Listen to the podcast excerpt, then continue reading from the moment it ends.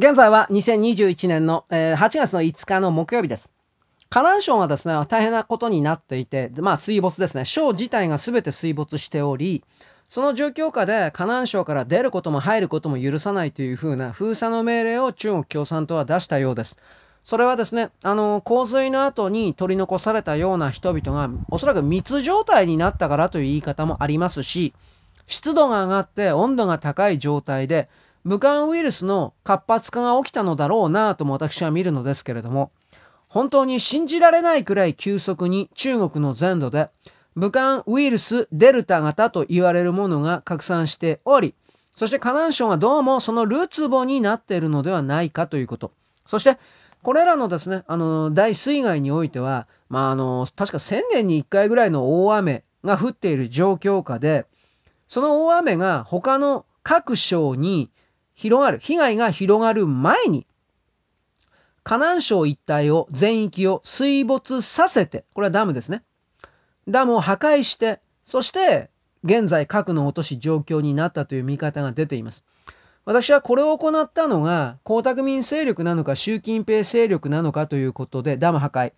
あの、全体の見え方が変わると思います。もし、この破壊が、習近平政権によって行われたようなものであるのなら、基本的にこの河南省には、半導体を含める最先端製造工場とでも iPhone とかなんかいろいろがたくさんあって、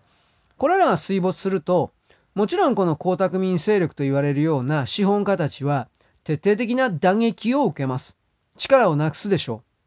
う。しかしその逆の場合もあります。江沢民勢力が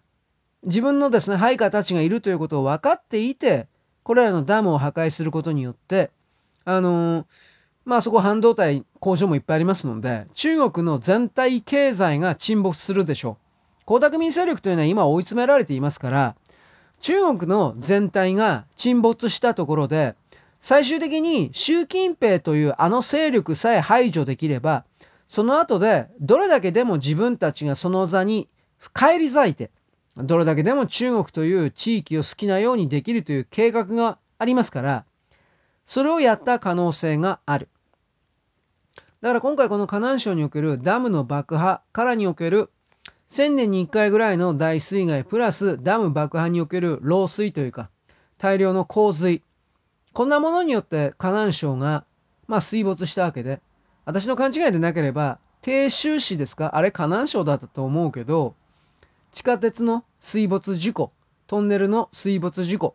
およそ本当に1万5千人から2万人ぐらいの人間が死亡したというふうに中国人たちが計算していますが、これも自然現象によったものではなく、中国共産党のどちらの側の勢力の軍事攻撃かわからないですが、その攻撃によって巻き込まれて死んだ、まあ殺人に近いというか、人、まあ明らかに人災ですよね、これは。人災、人の災害。こういうことがおそらくね、私あの権力闘争が強まっているので、今中国の中では、さらに出てくる。つまり、水害などの動きが出ても救助隊を送らない。水害などの動きが出てもダムを意図的に爆破する。そのことによって敵型勢力の力を削ぎ落とす。こうしたものがこれからですね、大きく表に出てき、まあ結果として気づいたら中国人たちの普通の国民が死んでいる、いなくなっている、消えている。こういうことが本当に始まるのではないかと想定しています。あなたはあなたの味方で中国なるものを見てください。よろしく。ごきげんよう。